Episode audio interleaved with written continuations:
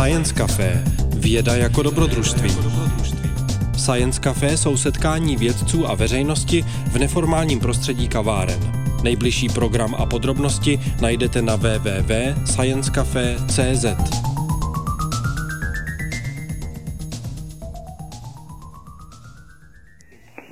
Takže já děkuji všem, kteří tady v takovém počasí a v té době eh, přišli. Eh, Já se jmenuji Vladimír Wagner a pracuji, jak tady bylo řečeno, v Ústavu jaderné fyziky Akademie věd České republiky. Eh, V té řeži jsou eh, je několik institucí, takže je tam ten Ústav jaderné fyziky, kterým jsem, v kterém pracuji já a ten je zaměřen na ten základní výzkum v jaderné fyzice. Čili na tu, ne příliš na tu jadernou energetiku a má jako hlavní zařízení urychlovače. Takže je tam nejvíc urychlovačů, největší koncentrace urychlovačů v České republice.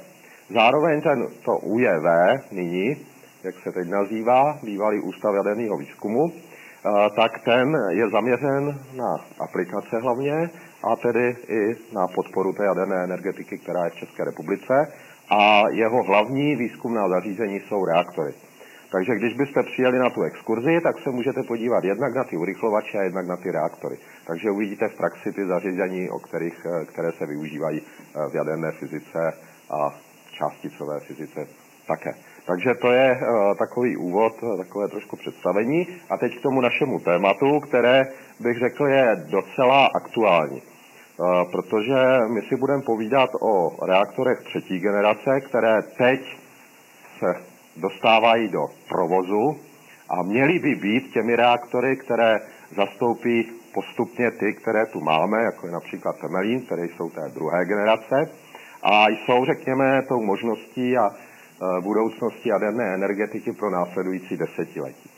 A pak jsou e, reaktory, první takový reaktor 3 plus generace, čili takový ten ještě vylepšený, tak vlastně se dostal do provozu nedávno, v září, v Novovoronежské e, elektrárně v Rusku. My si o tom trošku blíže e, povíme.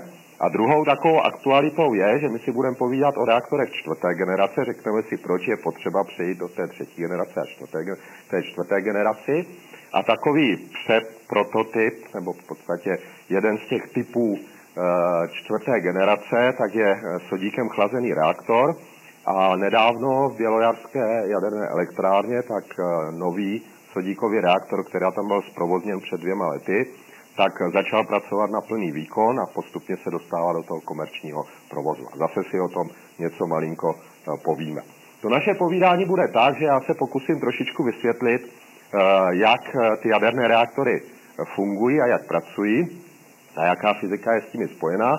A pak si povíme o tom, co jsou ty reaktory třetí generace, čtvrté generace, proč je potřebujeme a co by v budoucnu pro nás mohly znamenat a v čem by nám mohly pomoci. A protože se eh, si to povídání a tu fyziku budu chtít trošku jako ulehčit, tak jsem se rozhodl, že vám eh, jako takový malinký opakování tam pustím potom takový malinký večerníček. Takže budete mít i s kresleným eh, večerníčkem. Tak, já teď doufám, že to funguje. Jo, perfekt. A laser je v prostředku, jo? Ano, ano. Jurně, já jenom abych ne, nevypnul. to, to se taky občas stává. Uh, takže fajn. Takže proč jaderná energetika? Vy jistě jste slyšeli a víte, že pochopitelně jako každý energetický zdroj, i ta jaderná energetika je spojena s nějakými riziky. A teď bychom si mohli říct, no a proč ta rizika, proč se jim vystavovat, proč tu jadernou energetiku využívat. Takže ten důvod je ten, ta energie je v podstatě základem naší společnosti a pokud vezmeme elektrickou energii, tak když se tady podíváte okolo, tak vidíte, že bez ní se ta naše civilizace eh, neobejde. Čili opravdu potřebujeme, eh, potřebujeme tu energetiku a potřebujeme tu energii, aby nám zajistila tu životní úroveň a v podstatě tu eh, funk, fungování té společnosti, kterou mám. No a teď ta energetika s tou energetikou jsou spojeny, nebo s tou elektřinou jsou spojeny, je spojeno několik problémů. Ten jeden základní problém je, že elektřinu a energii nedokážeme zatím příliš dobře ve velké míře skladovat. Čili musí být zhruba stejná výroba jako, jako produkce. Čili to je jako jeden z klíčových problémů, který kdyby se podařil posunout, tak by to docela eh, dost tu situaci změnilo. Druhý takový velký problém je, že se zdá, eh, že ta fosilní energetika, eh, která zatím dominuje, tak je spojená s produkcí oxidu uhličitého. To, že ten oxid uhličitý se produkuje a že jako v té atmosféře jeho množství stoupá, to je velice dobře změřené. Se velice dobře měří, dokonce se dají zjistit i ty zdroje, to se dělá třeba pomocí toho, že se porovnává přítomnost radioaktivního uhlíku v těch, eh, tom oxidu uhličitém, eh, který je v atmosféře.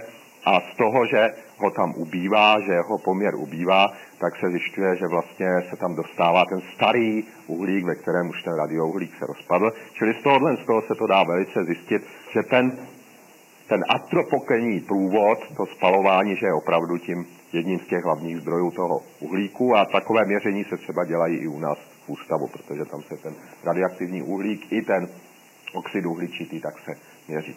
Čili tohle je dobře změřené.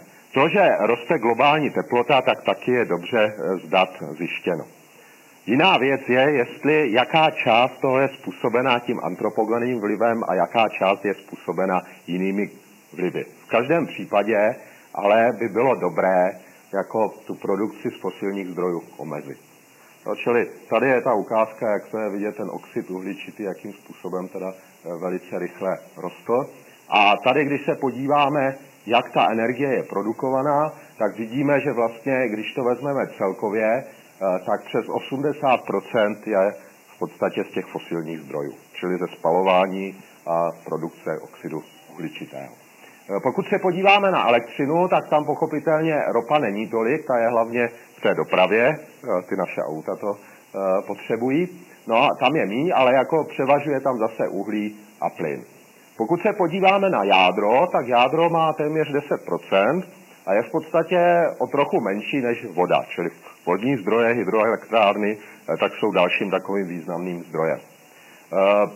Vidíme, že z těch obnovitelných zdrojů, které jsou v současné době těmi nejatraktivnějšími, tak eh, z těch obnovitelných zdrojů, tak ta voda eh, tvoří teda ten nejvýznamnější podíl a další vítr už je teda eh, značně menší. Takže třeba i když bychom měli představu, že tak jako v Německu chceme odejít do té jaderné energetiky, tak jenom nahrazení toho jádra by znamenalo, že bychom potřebovali v tom větru se dostat nejméně třikrát dál. A to bychom ještě žádné ty fosilní nevytlačili z těch potřeb. E, další věc je, že pořád ještě se nedá předpokládat, že by se zastavil růst pro potřeb elektřiny a to je z toho důvodu, protože jistě víte, že máme velké množství rozvojových zemí a kde je dominantní část obyvatelstva. Čili ta životní úroveň, kterou my máme, tak je extrémně vysoká oproti nim. A e, není, nelze pochopitelně po nich chtít, aby nechtěli dosáhnout aspoň zlomku té životní úrovně, které máme. Takže v tomhle tom případě je jasné, že z největší pravděpodobnosti e, ten, ten, ta produkce energie a elektřiny tak poroste i v budoucnu. No a když se podíváme na ty, na ty zdroje, tak opravdu to jádro by mohlo být jedním z těch zdrojů, které by mohlo přinést to řešení. Čili je to jeden z těch nízkoemisních zdrojů. Jak říkám, těch nízkoemisních zdrojů je víc, ale e, jedna velká nevýhoda toho sluníčka a toho větru je to, že to jsou zdroje, které jsou jednak závislé na geografických podmínkách. Závisle víte, že většina těch zdrojů, které mají třeba Němci, tak je na severu u moře. A zároveň jsou to zdroje, které fluktuují z počasí.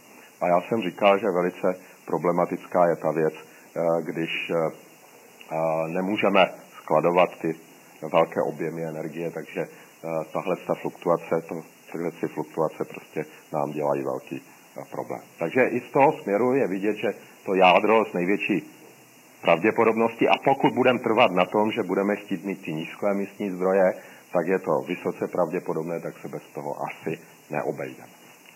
Tak, takže když se neobejdeme, tak se musíme podívat, jak tu energii z toho jádra dostane. No a ta e, energie je, e, se dostane tím, že budeme provádět jaderné reakce a v tomhle tom případě štěpení e, jader uranu. To štěpení může být samovolné, ale to, co my využíváme, je štěpení, které se vyvolá tím, že to jádro si chmátne, chytne si neutron. A tam je ještě strašně důležitá věc, že jádro se skládá z protonu a z neutronu a ty protony a neutrony, které tam jsou, tak se strašně rády párují. Tak jak děti, když jdou do školky, tak se chytnou za ručičku a v tomhle v tom případě má paní učitelka takový kompaktnější útvar a e, jsou le, děti mezi sebou lépe vázaný a má další záruku, že e, neutečou, tak i v tomhle v tom případě je to víc vázané.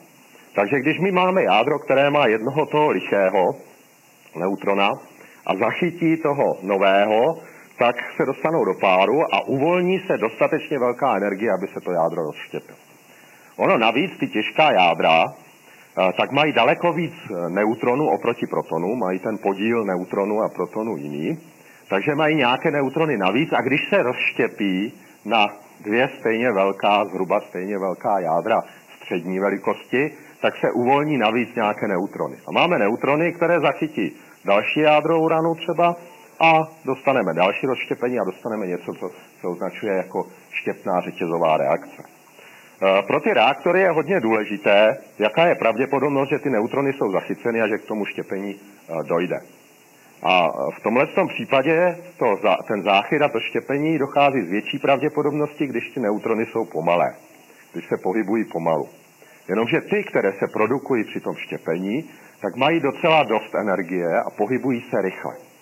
Takže v těch klasických reaktorech, kde chceme využít toho, že je vysoká pravděpodobnost záchytu těch pomalých neutronů, tak je musíme nějakým způsobem zpomalit.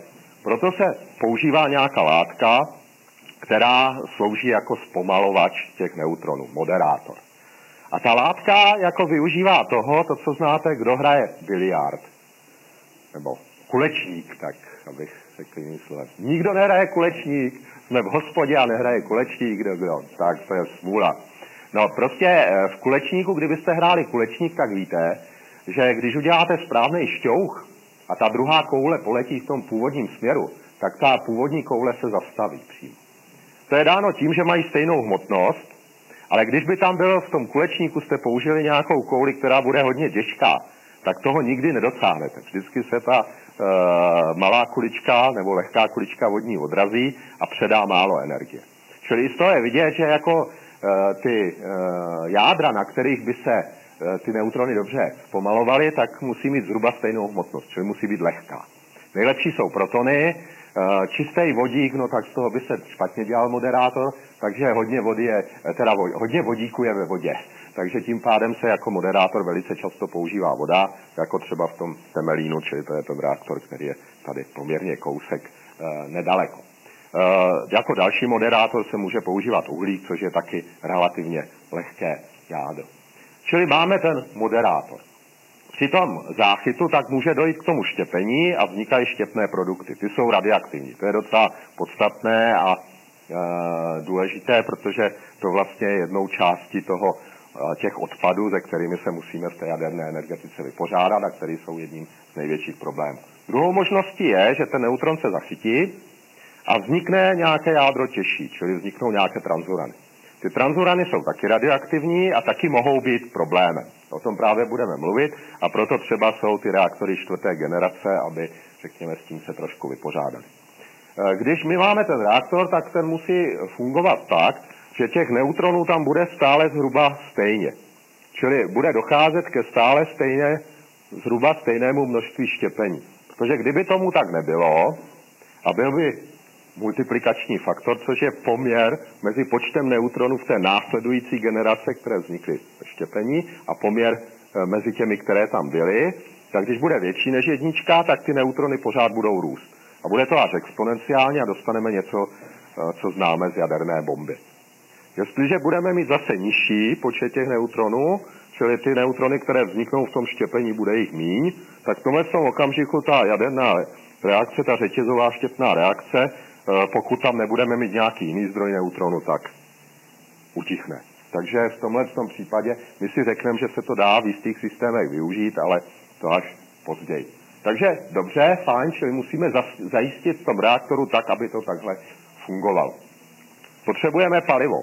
Já jsem naznačoval, že se dá použít jenom ty neutrony, ve kterým je lichý počet, teda jenom ty urany nebo ty izotopy, ve kterých je lichý počet neutronů. Protože oni si zachytí toho do páru mají dostatek energie a rozštěpí. Jestliže není, je tam sudý počet, tak se tam přiklopí nějaký další liší, ta vazebná energie, která se tímhle tím uvolnila, tak je malá a nedojde k rozštěpení toho jádra. Čili to, to je ten důvod, proč třeba se může využívat v těch klasických reaktorech uran-235, ale nemůže se využívat uran-238. Čili potřebujeme jako to palivo, ten uran-235, nebo nějakým způsobem přeměnit ten uran-238 na jiný typ. No, takže eh, v tomhle tom případě, když vezmeme tu uranovou rudu, tak je třeba ještě říct, že jenom 7 desetin procenta je tam toho správného uranu 235, který se dá využít jako palivo. Čili do normálního reaktoru, kdybychom do Temelína, tak strčili čistě tu uranovou rodu, jenom s těmi 7 desetinami toho eh, uranu 235, 7 desetinami procenta, tak v tomhle tom případě eh, by nám to nefungovalo. By takový reaktor nefungoval. Ono, eh, ten přírodní uran se dá v některých typech reaktorů využít. Ale to jsou velice speciální reaktory, které využívají jako moderátor těžkou vodu. Čili je tam deuterium, což je těžký vodík, a on strašně špatně zachytává neutrony. Čili on nechává víc těch neutronů e, pro ty jiné potřeby, míň vychytávat z toho systému, takže je možné tam provozovat ten reaktor i s tím velice malým množstvím toho uranu 235. To jsou třeba ty reaktory kanadské Kandu nebo Rumuni to využívají právě proto, aby nemuseli obohacovat palivo a podobně. Takže to je druhá věc. Takže když my máme ten reaktor, tak my máme, potřebujeme, aby tam byl moderátor, voda, grafit, a potřebujeme ten reaktor nějakým způsobem ovládat. A ovládat ho eh, musíme jednak, aby se provozoval v tom třeba denním režimu, nebo v podstatě, abychom mohli zvyšovat, snižovat výkon, tomu se používají regulační nebo řídící tyče. To jsou vlastně jenom tyče z materiálu, který dokáže velice dobře pohlcovat neutrony. Když to zastrčíme hluboko do toho reaktoru, no tak ty neutrony se pohltí a ten reaktor se utlumí, sníží se výkon, případně se e, může až zastavit. Když se zvednou, vytáhnou, tak naopak se trošičku více rozjede. E, druhá věc je, že když budeme mít ten reaktor, tak pochopitelně to palivo se tam bude spalovat. Čili budou mizet ty urany 235, které se hodí. Zároveň tam budou vznikat různé jádra, které pohlcují neutrony, takže se bude zhoršovat ta situace pro ten reaktor. No a aby a teď vlastně to by znamenalo, že bychom velice brzo došli do stavu, kdyby ten reaktor přestal pracovat. Takže my musíme nějak zařídit, aby i když se zhoršuje ta situace, ten reaktor třeba víte možná, nebo uh, nevíte, že uh, v tom temelíni se vyměňují ty palivové tyče jednou zhruba za rok. Čili aby se to mohlo vyměňovat jednou za rok, nebo třeba jednou za jeden a půl roku, tak eh, je třeba to nějakým způsobem zajistit. To se dělá tak, že se používají kompenzační tyče. Ty jsou podobně jak ty havarijní tyče, jenom tyče, které pohlcují ty neutrony. Když se tam naveze čerstvé palivo, zastrčí se úplně do toho reaktoru a postupně se vytahují pomalinku. No a když se úplně vytáhnou, no, tak se musí vyměnit uh, to palivo. Takže to jsou kompenzační tyče. No a ještě potom potřebujete mít systém, který vám umožní ten reaktor rychle zastavit. Aby, když se stane něco, uh, třeba zemětřesení, tak aby se ten reaktor velice Eh, rychle eh, zastavil a k tomu slouží bezpečnostní tyče, které prostě v okamžiku, jakmile je jakákoliv porucha, výpadek proudu, cokoliv, tak prostě se automaticky gravitací zasunou do, té, do toho systému a ten, eh, ten reaktor zastaví. Víme třeba už z Fukushimy, že to chlazení je strašlivě důležité, takže důležitou součástí toho reaktoru je chlazení a odvod tepla. O tom si průběhu možná trošku povíme i více. Takže tady máte, jakým způsobem eh, fungují reaktory a jenom si řekneme takový maličký přehled eh, o tom, jaká situace s těmi reaktory je v současné době. V současné době je zhruba necelých 450 eh, energetických reaktorů s výkonem 391 gigawatt po celém světě. 39 z nich, ale musíme na férovku říct, že momentálně odstavených a to jsou ty, které jsou v Japonsku. O Japonsku, když tak v diskuzi si můžeme povědět potom eh, více. Plánuje se okolo, nebo staví se okolo 60 dalších nových reaktorů, eh, dost hodně jich právě třeba v Číně a plánované je okolo 168 reaktorů. Produkce, jak jsem tam ukazoval, je něco přes 10, 10% čili něco mezi 10 a 11, 11%. A já jsem říkal, že vám pustím večerníček, takže udělám jenom takový malý opakování toho, co jsme si povídali. Doufám, že se to podaří spustit. Jo, fajn. Tak, a kde, tady to je. Tak. Bude to jenom 10 minutek a bude to takový jako aspoň, že trošku zpestříme. Že my jsme v akademii udělali takový jako uh, animovaný, animovaný filmečky. Tak.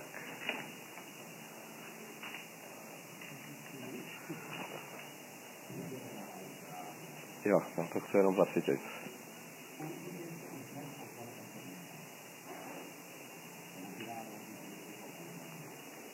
Jo, takhle. Asi mají tyto věci společného. No. Jasné. Pohon. A to elektrický. Elektřinu, měli bychom de facto po ptákách. To je děživá představa. Dnes si tedy řekneme něco o její výrobě. V současnosti elektrickou energii vyrábějí elektrárny. A to vodní, větrné, sluneční, ale hlavně tepelné.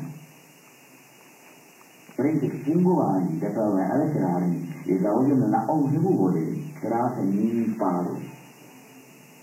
Ta pohlání turbínu a ta zase generátor. Aby z vody vznikla pára, musíme ji ohřát. To je novinka, co?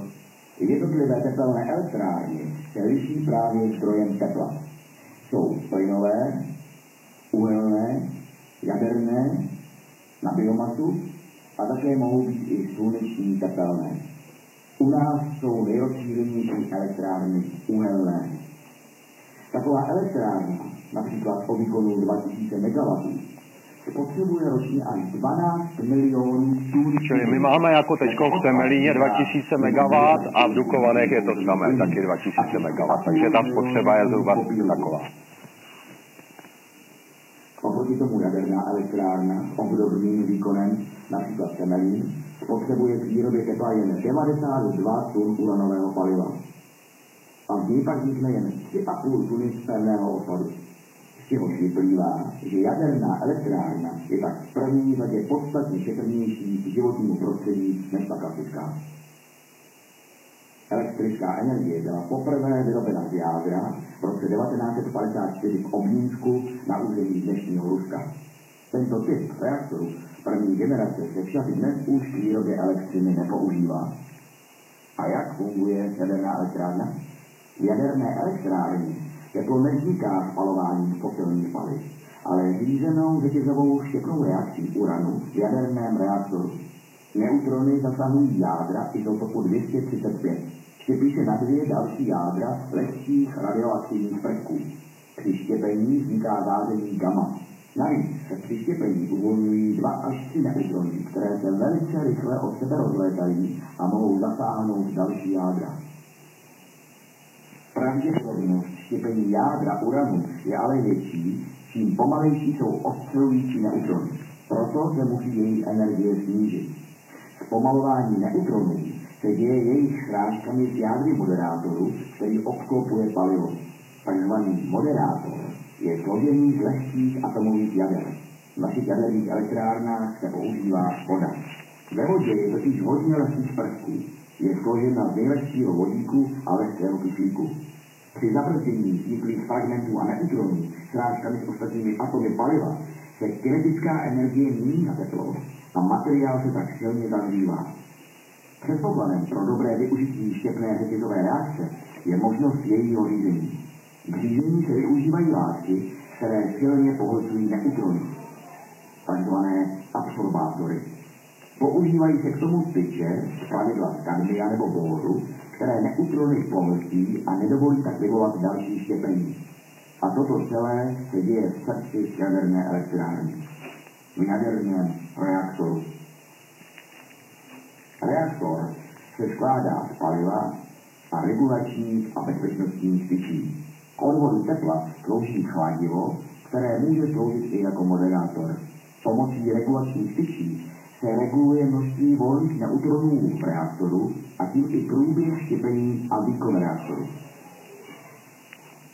Okamžité zastavení reakce zajišťují bezpečnostní tyče, které obsahují mnohem vyšší koncentraci absorbátorů. Reaktor, který můžeme najít v obou elektrárnách v České republice, je lehkovodní tlakový reaktor, označovaný PCR. Pavel Valdemar Renata. Tak, a teď si projdeme celou jadernou elektrárnu. Primární okruh se skládá z reaktoru a parogenerátoru. Parogenerátor využívá teplo z jaderného reaktoru dopravené vodou v primárním okruhu k vytvoření páry v sekundárním okruhu a ta pak jde do turbíny. Oba jsou v hermeticky uzavřené betonové budově, takzvaném containmentu, ten musí z důvodu bezpečnosti odolat například zemětřesení nebo pádu meteoritu. O útoku UFO nemluvím. Což je dost nadsázka, pochopitelně. Transportu páry a k přeměně její vnitřní energie s natočivý pohyb turbíny. Základní části sekundárního okruhu tvoří sekundární část parogenerátoru, turbína, generátor, kondenzátor a čerpadla. Jde stejně jako u primárního okruhu o uzavřený systém bránící případnému úniku radioaktivity. Turbína je roztáčená parou, která proudí přes její lopatky a tím pohání generátor elektrické energie. Mechanická energie turbíny se v generátoru mění na energii elektrickou. Tedy a zde probíhá vlastní výroba elektřiny, která se po transformaci na velmi vysoké napětí přivádí do rozvodné sítě. V kondenzátoru se ochlazuje pára přicházející z turbíny. Pára z kapalní zpět na vodu a vrací se do parogenerátoru. Terciální nebo chladící okruh. Třetím okruhem proudí chladící voda, která v kondenzátoru odebírá páře její teplo. Chladící věž. Voda ohřátá v kondenzátoru se ochlazuje proudícím vzduchem v chladící věži. Tohle to je u nás. Jo, když by to bylo třeba ty v tom Japonsku nebo ve Francii, tak je to často jako do moře přímo. Že tam není chladící věž, ale jako ten systém odvádí to teplo přímo do moře. I to člověk pochopí. Jaderné elektrárny, jejich výhody a nevýhody. Tak výhodou je, že výroba elektrické energie touto cestou je velmi efektivní a spolehlivá. Výkon moderních bloků lze dobře regulovat a pomáhají udržovat stabilitu sítě. Nevýhoda, na rozdíl od klasických tepelných elektráren, jsou u jaderných elektráren vysoké náklady na výstavbu. Na druhou stranu cena paliva pak tvoří pouze malou část ceny vyrobené elektřiny. K těm hlavním nevýhodám patří problém s vyhořelým jaderným palivem. Ale další výhodou jsou prakticky nulové exhalace. Velkou nevýhodou ale je, když dojde jaderné elektrární k havárii. To je pak hodně blbý. To jsme měli možnost vidět například v ukrajinském Černobylu nebo japonské Fukushimě. Jaderné havárie totiž bývají katastrofální nejen svým rozsahem, ale i délkou trvání následků.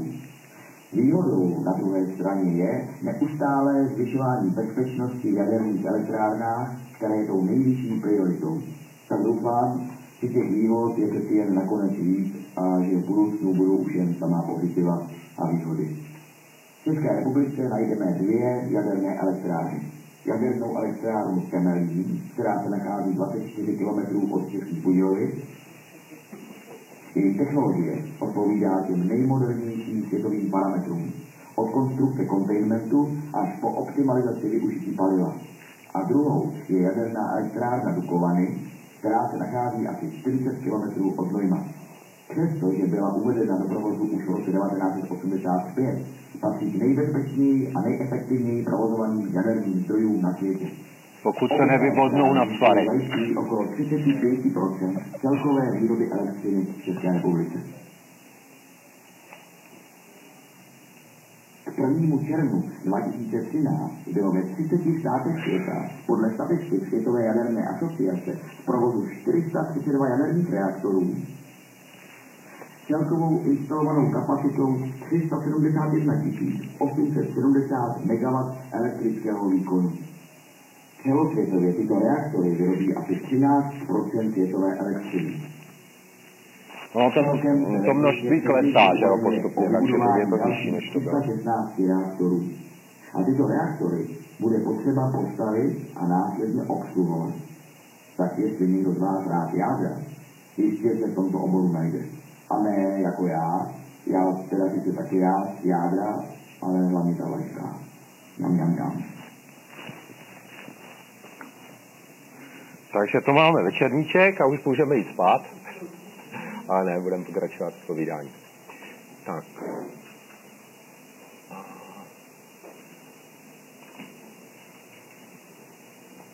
Takže teď vlastně už víte úplně všechno o tom, jak ten reaktor funguje. Už to máte i zopakované, takže už vás můžu z toho i vyzkoušet, jak zkouším studenty eh, na fakultě. A můžeme se podívat na to, jak ty eh, reaktory budeme používat. My jsme Tady je jenom jako přehled, jak to vypadá s tím počtem těch reaktorů a s vyrobenou roční produkcí. Eh, tady je jenom zajímavé vidět, jako, eh, že postupně ten nárůst začal klesat a to hlavně v období těch 80. let a kdy vlastně došlo třeba k té havárii v Černobylu a tady tenhle ten pokles to je okamžik, kdy vlastně došlo k havárii eh, ve Fukushimě a místo toho, aby eh, tím, že vlastně se staví nové reaktory, eh, ta, ta produkce stoupala, tak tím, že se vyply ty japonské, tak vlastně poklesla a to stoupání až, řekněme, později. Tak, a teď se dostáváme k takové věci, k těm generacím a k tomu, jaké jsou různé ty reaktory. Já jsem říkal to, že můžeme pro to palivo využít jenom ten uran 235, a ten uran 238 musíme nějakým způsobem přeměnit na nějaké jádro, které má ten lichý počet neutronů. A v tomhle tom případě je to tak, že záchytem neutronu na tom uranu 238 ho můžeme přeměnit na uran 239 a ten se rozpadne na plutonium 239. A to je možné použít potom jako eh, palivo. Eh, ovšem eh, to, to probíhá, ta přeměna toho uranu 238 probíhá i v klasickém reaktoru ale v poměrně velmi malém rozsahu. Eh, aby to probíhalo v dostatečném rozsahu, tak, abychom mohli ten uran 238 využívat eh, z toho paliva, eh, teda z uranové rudy, tak v tomhle tom případě potřebujeme, aby ten reaktor měl daleko větší tok těch neutronů a měl daleko větší přebytek těch neutronů. A to můžeme docílit jenom v takzvaném rychlém reaktoru. V tomhle tom případě nevyužíváme ten moderátor, a ten, ta pravděpodobnost toho zachycení těch neutronů a rozštěpení je menší, proto tam musíme mít větší obohacení tím uranem 235 nebo uh, plutoniem 239, ale zároveň do, docílíme toho, že tam máme daleko vyšší tok těch neutronů a daleko větší, intenzivnější přeměnu toho uranu 238 na to plutonium 239. Čili je tam produkce toho paliva. Čili abychom mohli využít veškeré to palivo, které máme v té uranové rudě, tak potřebujeme využívat ty rychlé reaktory. Eh, v tomhle tom případě eh, ty rychlé množivé reaktory mají ještě jednu výhodu, a to tu, že oni tím, že mají daleko intenzivnější tok těch neutronů, tak taky ty transurany dokážou daleko lépe štěpit a daleko lépe přeměňovat. Čili oni zároveň i lépe likvidují eh, ten jaderný odpad, který vzniká při tom provozu těch klasických reaktorů i těch rychlých reaktorů. Čili ty rychlé množivé reaktory jsou daleko efektivnější při využívání eh, paliva, ovšem je potřeba daleko vyšší obohacení a také daleko více produkují teplo. Takže tam jsou daleko větší problémy s tím chlazením a proto dominantně tyhle ty reaktory používají pro chlazení něco jiného než vodu. Takže my o těch, o kterých budeme mluvit hodně, tak jsou chlazeny Eh, tekutým sodíkem. A pokud jsou tady chemici anebo i fyzici, tak ví, že ten sodík je docela uh, taková uh, látka ne moc dobrá, protože ta, když se setká s kyslíkem, tak docela, nebo s vodou a podobně, tak docela rada bouchá, prská a zapaluje. Takže v tomhle tom ohledu to není úplně jednoduchá technologie. Ty rychlé reaktory chlazené sodíkem, tak jich eh, bylo už několik v provozu ale jako energetický reaktor, jako opravdu fungující jaderná elektrárna, a to už téměř 30 let, tak je jediný reaktor, který je teda reaktor BN600 v Bělojarské jaderné elektrárně. A tam, jak jsem zmínil v úvodu, tak nedávno, zhruba dva roky před dvěma lety, byl uveden do provozu nový typ eh, většího reaktoru BN800, který je takovým prototypem, eh, který by měl vést už ke komerčním reaktorům, těm rychlým reaktorům. Čili byla by to eh, taková velice dobrý stupínek na cestě k těm technologiím, které by umožnily využít veškerý ten uran. Takže to, je, to jsou ty rychlé reaktory a proč je potřebujeme. Ty různé generace jaderných reaktorů jsou zobrazené tady. Ta první generace to byly ty první prototypy. To byly jednotlivé kusy, které se stavěly proto, abychom věděli, jak to funguje. A byly to ty reaktory, které pracovaly v 60. 70. letech. Některé z nich vydržely až do dneška, takže poslední z reaktorů eh, první generace, tak eh, byl typu Magnox, který byl vypnut a byl vypnut v minulém roce po zhruba 45 letech jako spolehlivé eh, činnosti z Velké Británie. Jsou to eh, plynem chlazené reaktory. Všechny reaktory, které fungují nyní a které dodávají elektřinu, eh, jsou to například i ty naše v Temelíně nebo v Dukovanech, tak jsou reaktory druhé generace. Ty vyšly z těch reaktorů první generace a v podstatě vytvořily se do značné míry poměrně velice spolehlivé Eh, zaříze, spolehlivá zařízení, které vlastně eh, dodávají elektřinu a v podstatě jsou to ty fungující reaktory, kterých je okolo zhruba těch 440 eh, ve, ve světě. Na základě těchto modelů, které se osvědčily, tak se vyvinuly reaktory třetí generace, které by měly být daleko spolehlivější, daleko efektivnější, měly by se stavět v sériích, čili by měly být daleko efektivnější a lacinější a měly by v podstatě nahradit ty reaktory druhé generace a v podstatě e, vytvořit tu jadernou energetiku e, těch, e, toho roku 2000 až řekněme 2040, než přijdou ty reaktory čtvrté generace. No a teď se dostáváme k těm, o těch reaktorech třetí generace a 3 plus generace, kde ty 3 plus generace by měly být ještě trošku spolehlivější, měly by být takový efektivnější a podobně. Takže to jsou ty, které momentálně je snaha vybudovat a zprovoznit a které by se měly dostávat nebo se dostávají do provozu e, v současné e, době. Ty reaktory čtvrté generace by naopak nevznikaly nějakou evolucí z těch reaktorů druhé generace, ale měly by to být úplně nové typy. A to úplně nové typy, které by byly zaměřeny na to, aby se dalo využít veškeré to uranové palivo, čili nejen, eh, nejen vlastně i ten uran, ale i thorium, což je další izotop, který se dá využít a jeho dokonce v zemské kůře víc. Takže to by bylo palivo, které by, jako se říká, že kdyby byla teď ta klasická energetika, tak to je tak na nějaký stovky let. V okamžiku, kdy přejdeme na ty rychlé reaktory a budeme moci využít místo 0,7 eh, toho uranu, tak využijeme 100% uranu a ještě to thorium, tak to je na tisíciletí. Takže v tomhle tom případě by nebyl žádný problém eh, s tím palivem.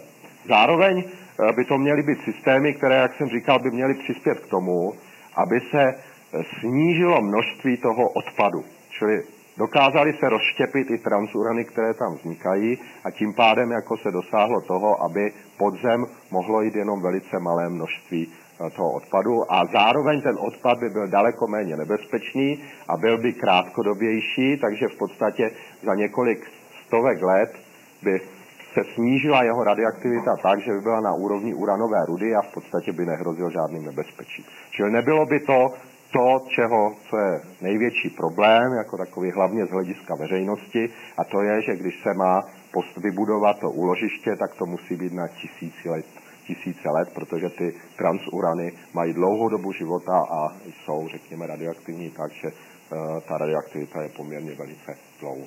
Takže to jsou ty reaktory čtvrté, eh, čtvrté generace. Ty současné reaktory jsou tady, čili jak jsem říkal, jsou to reaktory druhé generace, oni se dokonce řada eh, dokončují, takže když se podíváme ke kolegům na Slovensko, tak ti dokončují reaktory v Mochovcích a ty jsou přesně toho typu VVR 440, jako je třeba v Dukovanech a jsou to toho té druhé generace. Tady je ukázka, jak vypadají reaktory v černé vodě. To jsou ty reaktory typu Kandu, které umožňují využívat ten přírodní uran, protože využívají jako chladivo a moderátor těžkou vodu.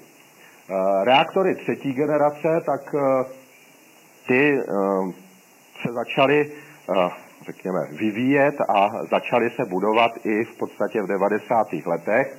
A první takové tohoto typu byly vybudovány v Japonsku a zprovozněny v Japonsku. A jsou to reaktory, které jsou toho varného typu, a což je odlišný typ od toho, který máme teda v Temelíně, které jsou tlakovodní, kde se přímo ta pára produkuje v tom containmentu a je tam jenom jeden ten okruh, není tam ten sekundární, sekundární okruh, čili jsou to ty varné reaktory. Varné a tlakovodní reaktory, to jsou ty nejčastější typy, které můžete ve světě vidět. Ten reaktor, který byl další, třetí generace, který byl spuštěn, tak je jihokorejský blok a ten byl spuštěn minulý rok. Takže v tomhle tom případě začínají ty reaktory třetí generace se spouštět. Takže minulý rok byl spuštěn první uh, reaktor APR 1400, což je jihokorejský, Jižní Korea a uh, Čína jsou ty státy, které momentálně staví nejvíc reaktorů a budují nejintenzivněji tu jadernou energetiku. Další tohoto typu se staví v dalších elektrárnách Shinkory 3 a 4 a Shinhanu a taky Jižní Korea staví bloky pro Spojené arabské emiráty. Takže v tomhle případě ta Jižní Korea má už reaktor třetí generace, který má pro vlastní potřeby, ten už má postavený, může ho ukázat, takže když ona by se třeba ucházela, já ji tady uvádím i z toho titulu, že když se mluví o tom, že by se udělal nový tender na Temelín, tak se říká, že ta Jižní Korea by se toho třeba zúčastnila. Takže ona by mohla nabízet třeba tenhle ten reaktor a mohla by říct, ano, my už ho máme tady postavený a zároveň ho nabízíme nebo stavíme v Spojených Arabských Emirátech a tam by měly být v roce někdy 22 by měly být zprovozněny. Takže jestli budou zprovozněny a jestli my teprve v roce 2022 budeme vybírat, tak v tomhle tom případě oni mají teda velkou výhodu. Jistou nevýhodou tohohle z toho bloku pro třeba potřeby Temelína, tak je to, že on má je příliš příliš velký, že tam by se spíš hodili takový menší. Pro Českou republiku, která je malá a tu energetiku nemá tak velkou, tak by se spíš hodili menší bloky.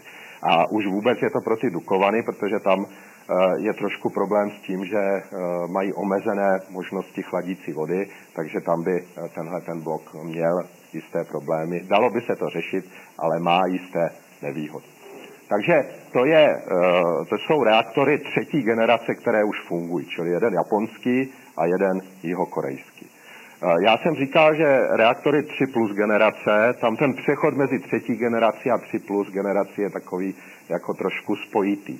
Jo, ale 3 plus generace by měly být ještě bezpečnější, měly by být ještě ekonomičtější a měly by být trošičku lepší nebo v podstatě ještě vylepšené tak v tomhle tom případě um, tu ukážu několik těch, které by mohly aspirovat třeba i na ten Temelín a některé z nich byly v té soutěži, která probíhala. Takže je to jednak reaktor EPR, EPR, který uh, je vlastně francouzský, Arevy, a v tomhle tom případě se staví dva bloky v Evropě, Olkiluoto a Flamanville, a kdo sleduje noviny, tak ví, že s tím jsou docela velké problémy.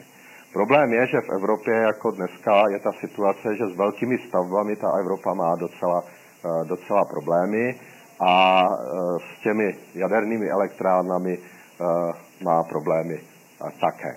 Takže v tom Olkilu to, to má velké spoždění, stojí to víc, než to předpokládali a momentální situace je taková, že předpokládá, že to spustí v roce 2018. Ve Flamanville jste možná zaslechli, že tam má ještě jeden problém navíc, protože zjistili, že vyrobili část jako té reaktorové nádoby z ocely, která má trošku jiný parametry, než jsou podle zadání, takže tam je taky problém.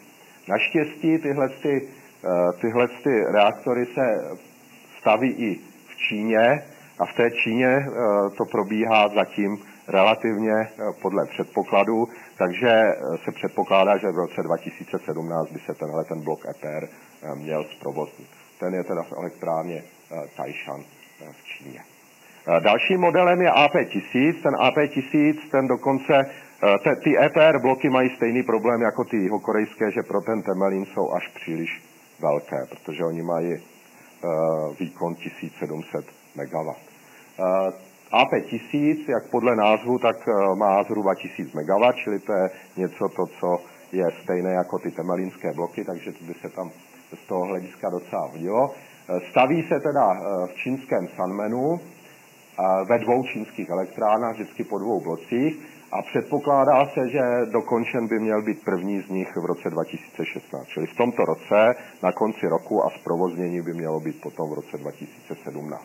Takže i ten AP1000 se dá předpokládat, že velice brzo budou mít fungující eh, blok. Eh, co je? Já jsem říkal na úvod, že eh, první blok 3 plus generace byl už spuštěn a v tomhle případě jde teda o blok, který je evolučním, vznikl vývojem z toho bloku VVR 1000, který je v Temelíně a je to teda VVR 1200, ty dva bloky, eh, které se staví v Novovoroněži, tak ten první byl dokončený v roce 2016, další dva bloky se staví v Leningradské jaderné elektrárně, staví se v Bělorusku, eh, ty v Kaliningradu se stavěly, ale tam to bylo pozastaveno eh, z důvodu, řekněme, přebytku změny ekonomické situace, která nastala v posledních letech. Tady je fotka z té novovoreněžské jaderné elektrárny a je třeba říct, že Rusové tyhle ty bloky staví let kde po světě. Takže staví se v Turecku, staví se ve Finsku, takže i v Evropské unii a je dohoda, že se začnou stavět v Maďarsku, staví se, budou se stavět v Indii jako třetí a čtvrtý blok té elektrárny Kudankulam a předpokládá se, že, budou, že se budou stavět ještě v dalších státech. Čili eh, je vidět, že Rusové můžou ukázat blok v provozu a můžou ukázat, jak probíhají stavby v různých místech. No, takže z tohohle z toho ohledu jako mají taky, stejně jako ti jihokorejci, mají tuhle tu vývodu. Eh, čili to jsou ty reaktory eh, třetí a tři plus generace. Proč stavět úplně nové typy reaktorů? Eh, základní důvod je, že potřebujeme využít veškeré to dostupné palivo, čili i ten uran 238, i to thorium. Je potřeba snížit co nejvíc objem a nebezpečnost toho odpadu. Už z toho důvodu, protože pro akceptaci jaderné energetiky je to strašně důležité, aby se prostě s tím odpadem něco dokázalo udělat.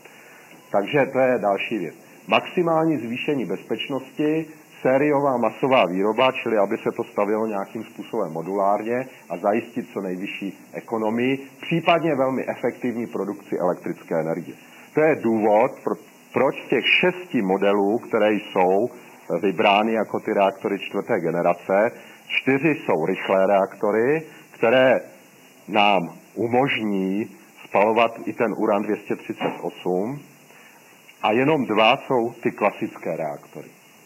Takže eh, první, které nejvíc, nejspíš budou, eh, první typy eh, těch reaktorů čtvrté generace, které budou, tak budou ty sodíkové reaktory, o kterých jsme tady trošičku mluvili.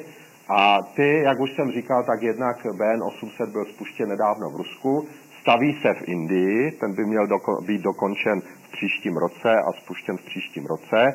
Indie má eminentní zájem, aby ty rychlé reaktory dostavila. Eh, Indie má totiž eh, velké zásoby toria a nemá téměř zásoby uranu. To byl třeba důvod, proč Indie měla velké problémy v 70. 80. letech a ona dokonce některé jaderné elektrárny musela vypínat, protože ona nepřistoupila na dohody o omezení jaderných zbraní a tím pádem bylo v podstatě zakázáno s ní obchodovat a ona neměla možnost nebo velice těžko získávala úran. Takže ona má eminentní zájem jako začít využívat thorium a k tomu potřebuje ty rychlé reaktory. Takže proto ona staví velký sodíkový blok v Kalpakamu. Čína nedávno spustila takový testovací blok, takovou malinkou elektrárnu, která má jenom 10 MW a testuje se eh, vlastně tam ten rychlý sodíkový reaktor.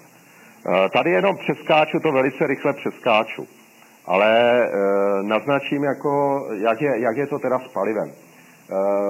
Tady jsou zhruba zásoby, známé zásoby toho uranu a tady byste si mohli říct, no 5,5 milionu tun to není tak moc. Jedna věc je, že pochopitelně to jsou jenom ty známé zásoby uranu. Eh, druhá věc je ta, že vy vlastně pro ten reaktor na ten rok jeho provozu potřebujete jenom několik desítek tun.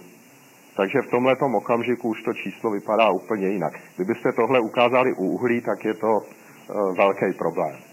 Takže uh, ty zásoby jako většinou jsou Austrálie, Kazachstán, Kanada, uh, Rusko.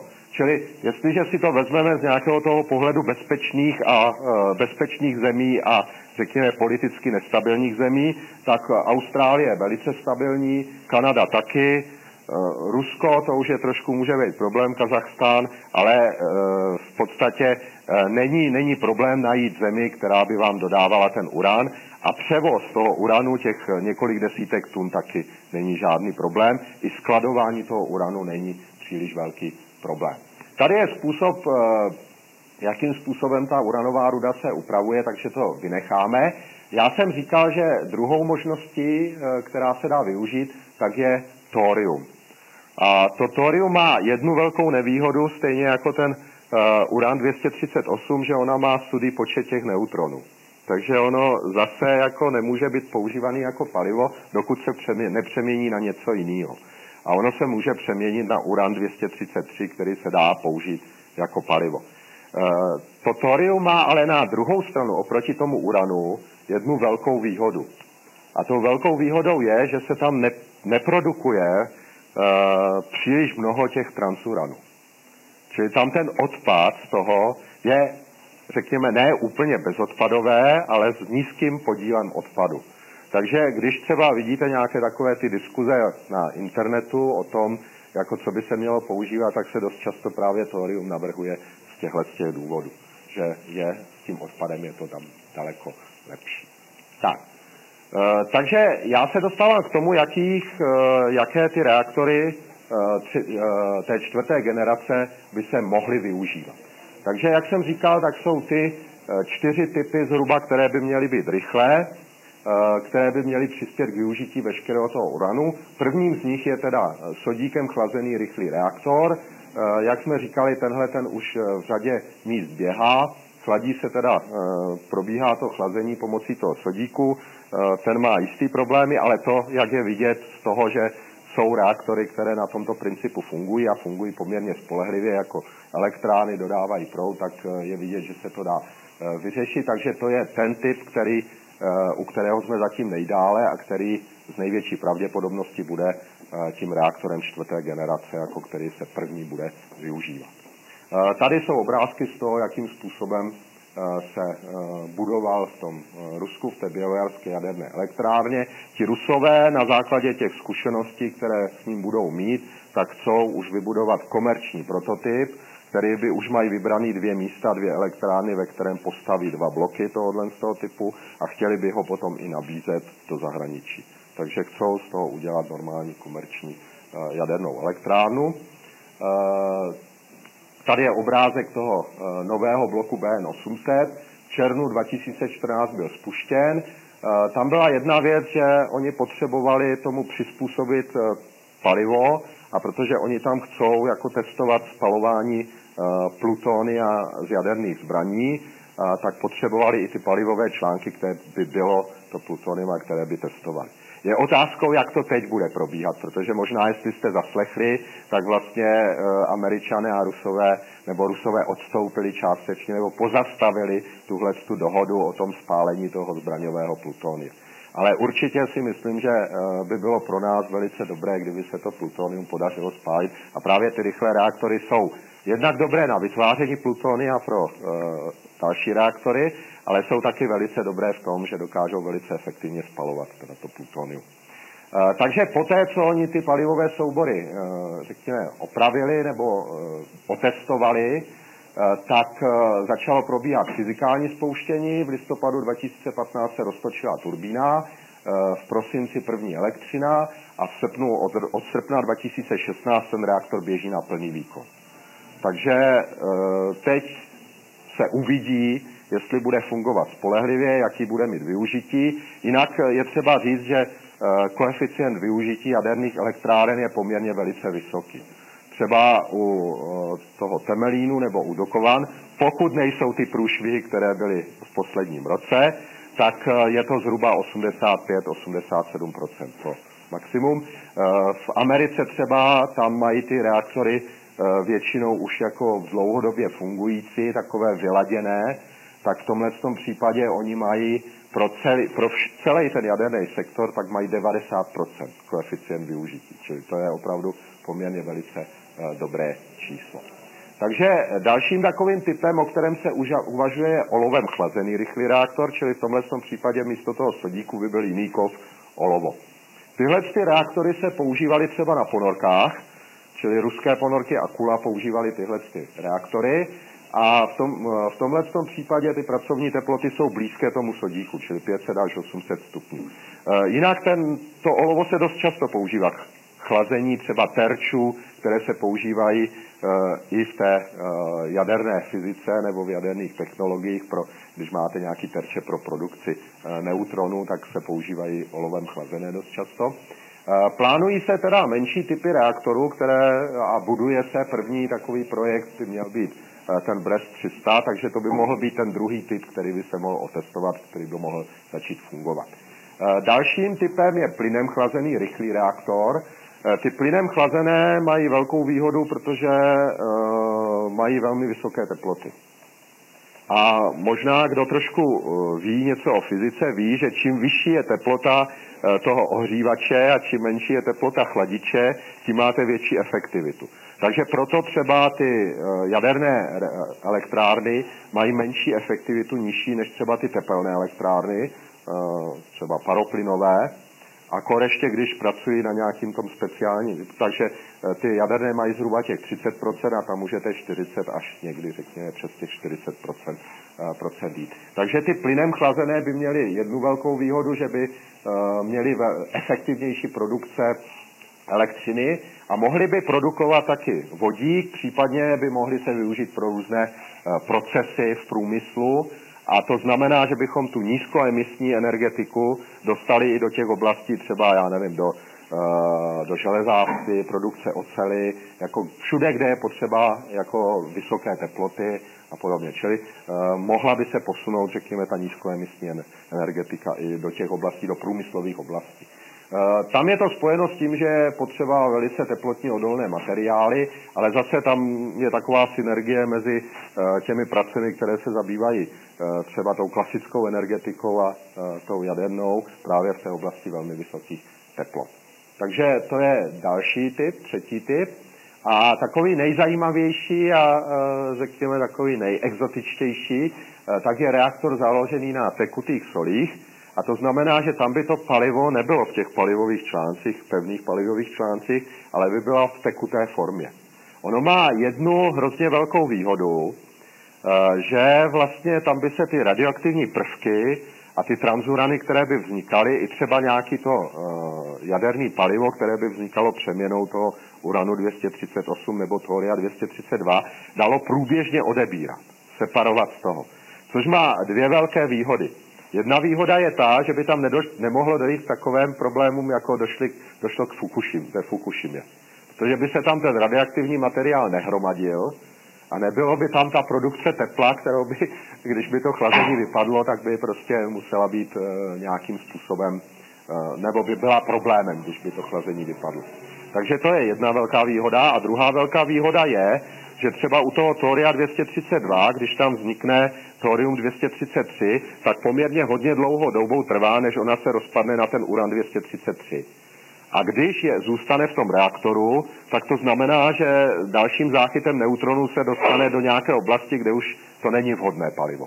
Takže v tomhle tom případě je rozumné to odebrat a počkat, nechat to stranou rozpadnout a pak to teprve použít v tom. Takže eh, ty eh, hodně pracuje na, ty, na těch reaktorech, na tekutých solích, taky ta právě ta Indie nebo Čína, eh, které to chcou využít k tomu, aby právě zapojili ten thoriový cyklus. Takže i v tomhle případě se můžou vy, využít vysoké pracovní teploty, pracuje jak v oblasti rychlých, tak tepelných neutronů a je to možné využít pro velice efektivní spalování různých transuranů. Nevýhodou je, že jsou takové nejodlišnější a technicky náročné, takže třeba jako Dana Drábová by z toho měla hrozný bobky, kdyby se něco takového tady u nás mělo stavět, protože oni by museli veškerou tu, ty pravidla uh, nastavit pro tohleto a bylo by to teda poměrně hodně, hodně komplikované. Jinak uh, zajímavostí je to, že na vývoji těch uh, sodík, teda těch reaktorech na tekutých solích se hodně podílí Česká republika, protože my tu máme velice dobrou skupinu, jako právě v tom UJV, která se zabývá tou chemií těch fluorových solí a dělá v téhle té oblasti. A spolupracují teda s Američany a díky tomu se dostalo speciální litium vyčištěné, a, které má ten příslušný vhodný izotop a v tomhle tom případě jako ty výzkumy, jak říkám, jako jednak v Číně, v Americe a u nás jako se tomu docela věnují a jsou v tom docela dobří.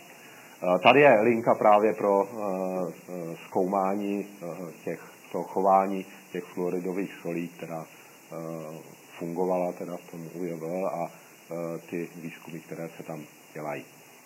Tak, Eh, dalším takovým modelem jsou reaktory, které už přecházíme k těm klasickým, takže my jsme si řekli ty rychlé reaktory, ty čtyři typy to byly ty rychlé reaktory a teď máme dva typy klasické a to jsou takové reaktory, které se předpokládá dobře, budou fungovat s těmi rychlými, ale budou zaměřeny na to, ty rychlé budou zaměřeny na to, aby vyprodukovali třeba to plutonium 239 jako palivo, nebo ten uran 233, eh, nebo spálili ten jaderný odpad co nejvíce, a řekněme, sice přitom vyráběli elektřinu, ale když nebudou tak eh, příliš jako eh, dobré a efektivní pro produkci elektřiny, tak to za stolik nebude vadit.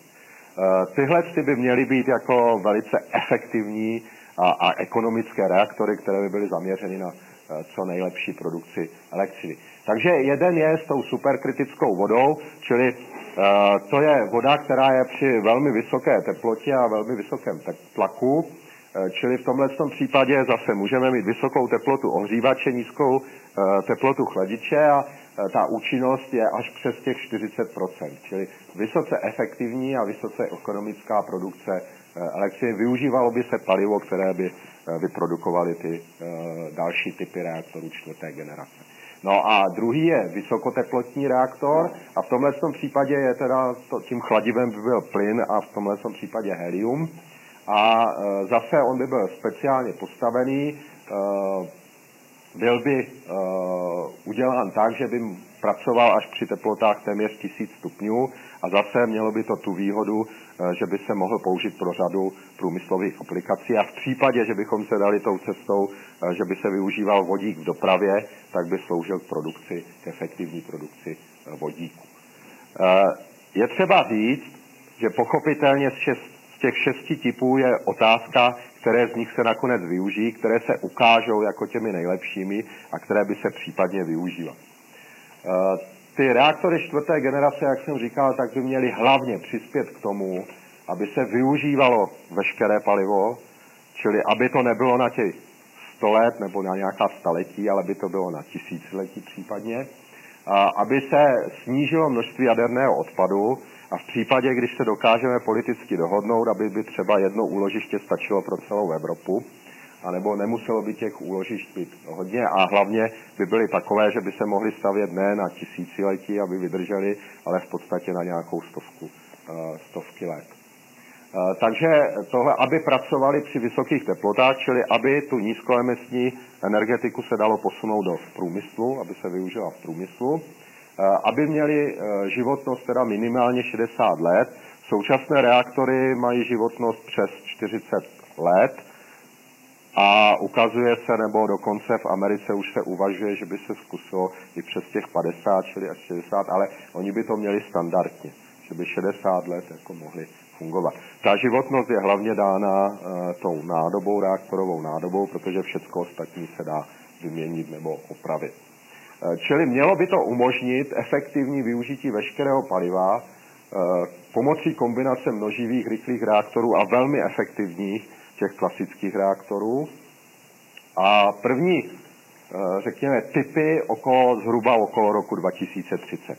Já jsem teď říkal, že prvním typem bude ten sodíkový reaktor a zároveň jsem říkal, tak máme tady BN 800, BN 600, takže může vzniknout otázka, tohle to nejsou reaktory čtvrté generace. Ne, to je stejný jako s těmi třetí, tři, tři plus generace. Tohle to jsou reaktory, které ještě v té oblasti té ekonomiky, té bezpečnosti uh, nesplňují ty požadavky, které by, nebo které se dávají na to, které by měly splňovat ty reaktory čtvrté generace. Ale v podstatě ty uh, reaktory, které by měly být postaveny už na základě zkušeností s těmi modely, s těmi BN800, s těmi indickými, které budou v Kalpakamu. Pokud budou dobře fungovat, pokud budou spolehlivé, tak na základě nich už se postaví ty reaktory čtvrté generace. Uh, úplně na závěr, jako řeknu jednu ještě možnost, která je taková, že vlastně ještě uh, nemáme žádné fungující zařízení. Byla by to ještě jedna možnost. Já jsem řekl, že uh, ty reaktory rychlé Eh, dokážou poměrně dobře eh, transmutovat ty transurany a rozštěpit nakonec i ty transurany. Já jsem řekl poměrně dobře. Když bychom je chtěli úplně, jako uh, mít nějaké zařízení, které je úplně transmutuje, úplně je spálí, veškerý ten odpad a zároveň i velkou část třeba těch radionuklidů, které jsou v tom odpadu z těch štěpných produktů, tak bychom potřebovali zařízení, ve kterém bude ta intenzita těch neutronů velmi vysoká, ještě vyšší. A takové zařízení můžeme udělat tím, že nebudou ty neutrony vznikat jenom ve štěpení, ale budou vznikat i nějakým jiným procesem.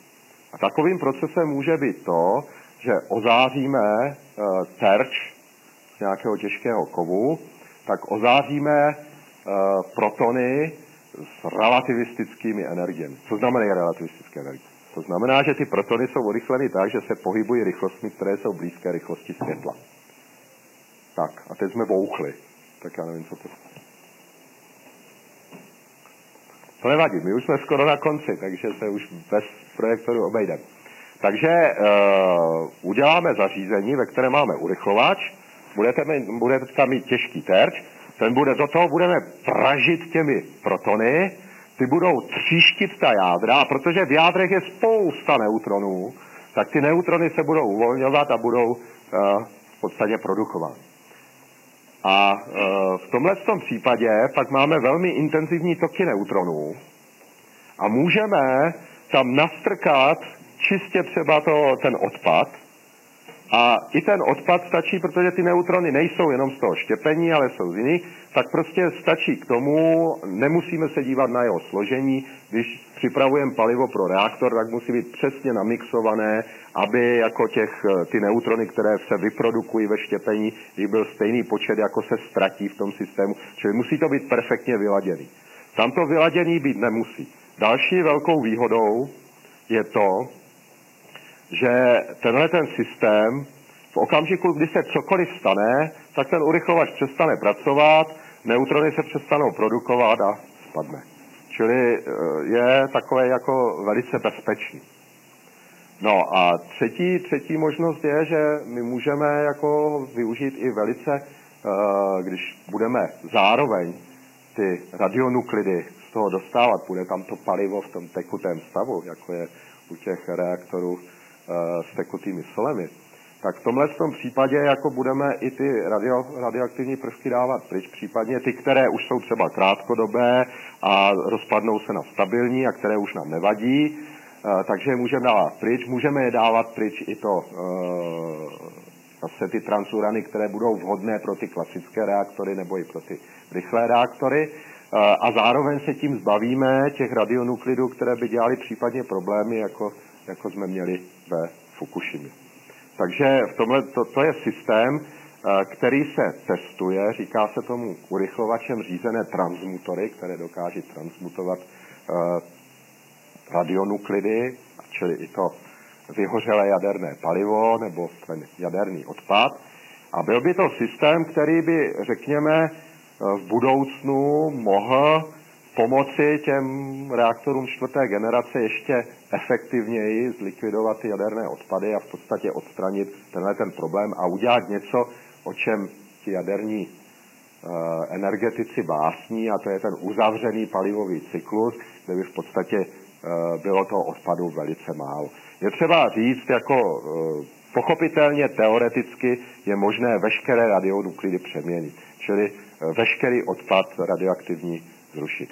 Eh, druhá věc je, do jaké míry je to efektivní a ekonomické, takže se většinou nepředpokládá, že by to tak bylo, takže by nějaké jedno úložiště třeba na Evropu jako muselo zůstat. Tak, a teď se dostaneme k tomu, teď by mohla vzniknout otázka, takže před diskuzi já si udělám otázku sám. No a teď jak to s tou jadernou energetikou opravdu bude? Eh, to je momentálně otázka pochopitelně otevřená. Jako můj osobní názor je, že eh, jestliže lidstvo se opravdu zjistí, taky nejsem úplně přesvědčený a mám řadu eh, kolegů a kamarádů, kteří jsou klimatologi, takže trošičku mám i představu o tom, jak fungují různé modely a jaké jsou nejistoty a nepřesnosti a tak.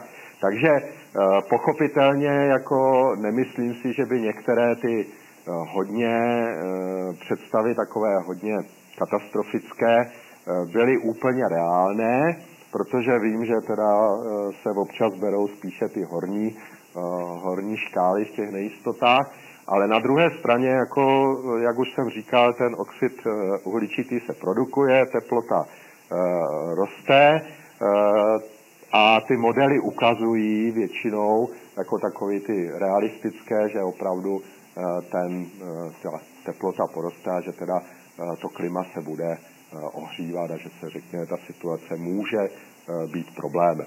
No a jestliže řeknu, že tam jsou nejistoty, tak pochopitelně já můžu sice brát ty nejistoty zase dolů, že to není tak katastrofický, ale nemůžu vyloučit, že to bude třeba ještě horší, než jsou ty realistické představy, které se dávají.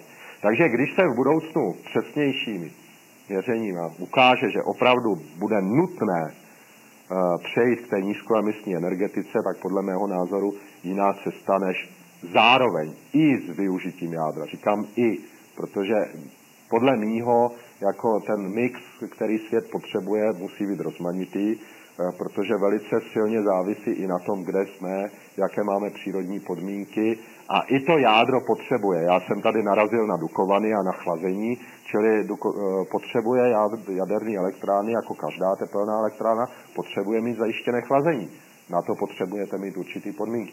Druhá věc je, musí být postaveny eh, v místě, které z geologického hlediska odpovídá, aby to bylo bezpečné. Eh, třetí podmínka je, že musí mít dostatečný technologický eh, zázemí a musí mít i podporu obyvatelstva, což třeba v České republice je, ale nemusí být jinde. Takže e, i z toho ohledu, jako to není řešení pro všechny. A další, co vždycky zdůrazňuje Dana Drábová, že když se někdo pro jádro rozhodne a začne ho využívat, tak to je rozhodnutí na velmi dlouhou dobu, protože až do úplného, do té likvidace té elektrárny a vyčištění a uložení toho odpadu a všechno, tak to je opravdu dlouhá. A zase, když uh, už tu jadernou energetiku začneme využívat, tak její utnutí, tak jak to třeba proběhlo v Německu, je poměrně velice neefektivní a vede uh, k velkým ztrátám. Takže zase není to řešení pro všechny. A stejně jako i ty obnovitelné zdroje, protože ty taky potřebují své podmínky a podobně. A nejlepší na, asi jako je vždycky nějaká kombinace, která je podle těch podmínek. Takže Abych to dokončil, tak podle mého názoru bez té jaderné energetiky v případě, že opravdu lidstvo bude potřebovat jako přejít poměrně rychle eh, od fosilních paliv, aspoň z nějaké části těmí sklemístním, tak se bez toho neobejde. Jiná věc je, jak to, jak to dopadne jako z pohledu lidí, protože ta jaderná energetika je velice závislá na, na společenské situaci a na politické podpoře a, a podobných jiných věcí. Takže já bych to zatím skončil a když tak bych otevřel prostor pro diskuzi.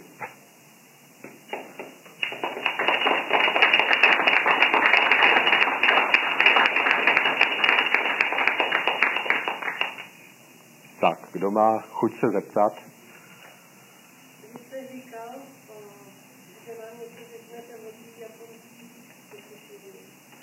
Aha, jo.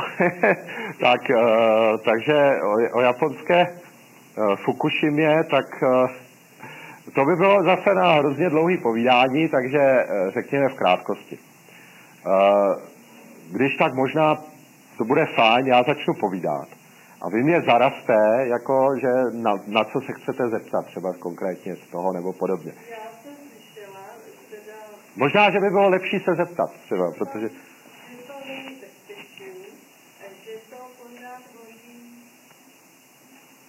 Tak, eh, ne, ne, ne, ne. Takže, takže dobře, takže tam, vysvě, tam eh, takže uh, u Fukushimy vlastně jaká je situace v současné době? Tak, výborně, tam mám knížku, kde je to popsaný. ne, jinak já jsem napsal právě z tohohle z toho hlediska, protože já jsem tady neřekl, ale učím jako na, nebo přednáším na fakultě jaderné a fyzikálně inženýrské. Já sám jsem absolvent matfizu a jsem jaderný fyzik. Nejsem jaderný inženýr, čili nejsem expert na reaktory a podobně ale učím jaderné inženýry. Sice má, moje přednášky jsou o jaderné fyzice, o jaderné spektroskopii, ale protože jsem taky na státnicích a e, řekněme na, e, se hodně s nimi stýkám, zkouším je, tak pochopitelně jsem se musel tyhle ty věci naučit. A když jste na státnicích, tak se to perfektně naučí člověk, protože e, poslouchá ty odpovědi na otázky a, musí, a v podstatě se to naučí velice dobře. Tak, takže to byla taková věc. No a když teda nastala ta havárie ve Fukushimě, tak já jsem byl, jsme byli akorát kolegy na experimentech v Dubně. A přijel jsem zpátky asi po, po týdnu a to už byly takový docela jako dost informací o tom, tak jsem si řekl, že napíšu, píšu takový populární články pro Osla, což je takový server e, populárně vědní a e, napsal jsem tam článek o tom. A stejně jako vy jsem si pak říkal, no, ono vždy, a začal jsem psát jako postupně takový povídání, jak se ta situace měnila. A stejně jako vy jsem si řekl, no ono pak, když se něco takového stane, tak pokud je to taková ta jako uh, momentální katastrofa, tak ti novináři na to o tom skočí a hodně píšou, ale potom už nepíšou, jak se to vyvíjí dál a co se podařilo, co se nepodařilo, jaké jsou problémy a takový. No a tak, tak, jsem, tak to dopadlo tak, že v podstatě už pět let píšu uh, každý, teď už je to jednou tak za tři měsíce, vždycky článek přehled, jak to tam je. Tak, a teď k vaší otázce, jak to tam teď vypadá, jestli tam hrozí nebo nehrozí nějaké nebezpečí nebo uh, podobně.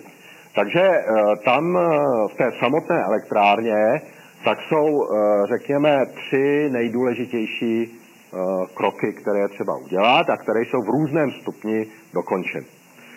První byl, protože to byly ty, ten typ těch varných reaktorů, na rozdíl od Černobylu oni měli containment, proto třeba ten únik radioaktivity byl daleko, daleko menší, proto taky nastal daleko, daleko později.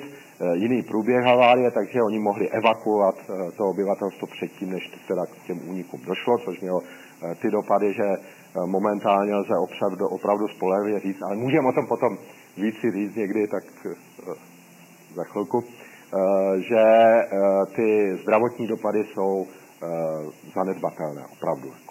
No, ale můžeme se k tomu potom více vrátit. Ale teď se dostanu k té elektrárně. Takže v té elektrárně tam eh, jsou dvě, dva zdroje problémů. A to je jednak jako ten samotný reaktor a pak oni tam mají bazén s vyhořelým palivem. Protože eh, ty eh, použité palivové soubory, tak tam jsou ty radioaktivní prvky a ty radioaktivní prvky se rozpadají. Přitom se produkuje teplo, takže oni se musí uchovávat v bazénech. No, ty bazény jsou mimo ten containment.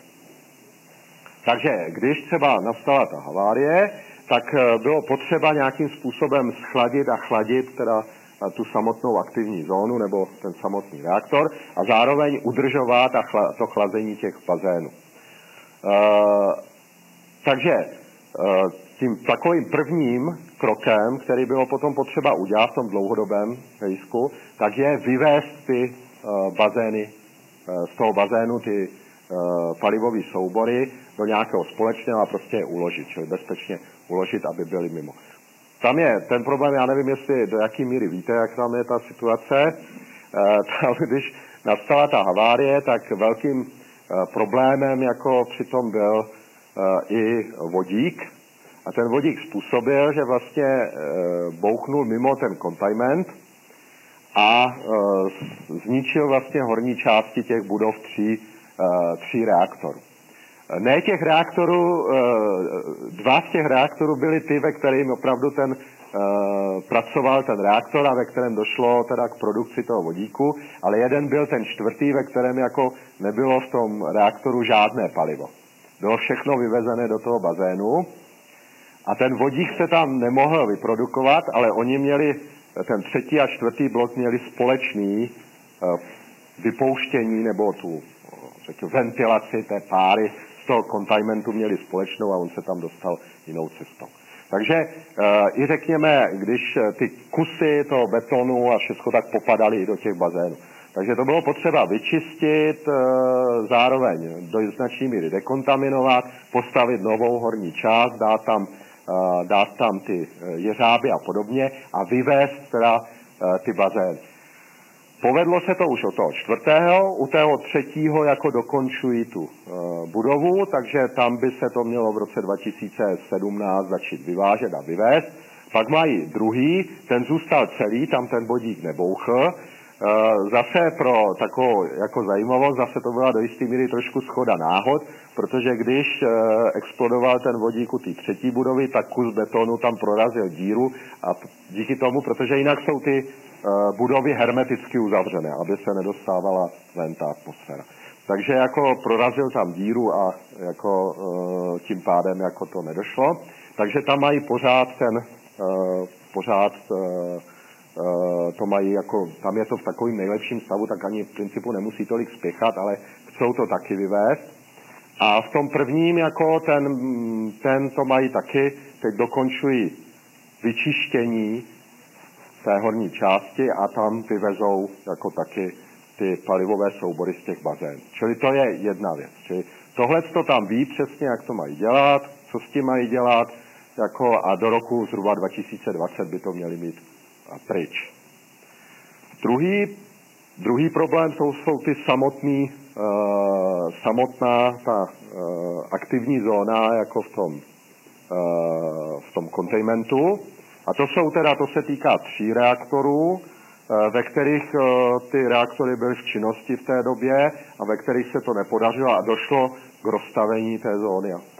Tak, a teď k vaší otázce.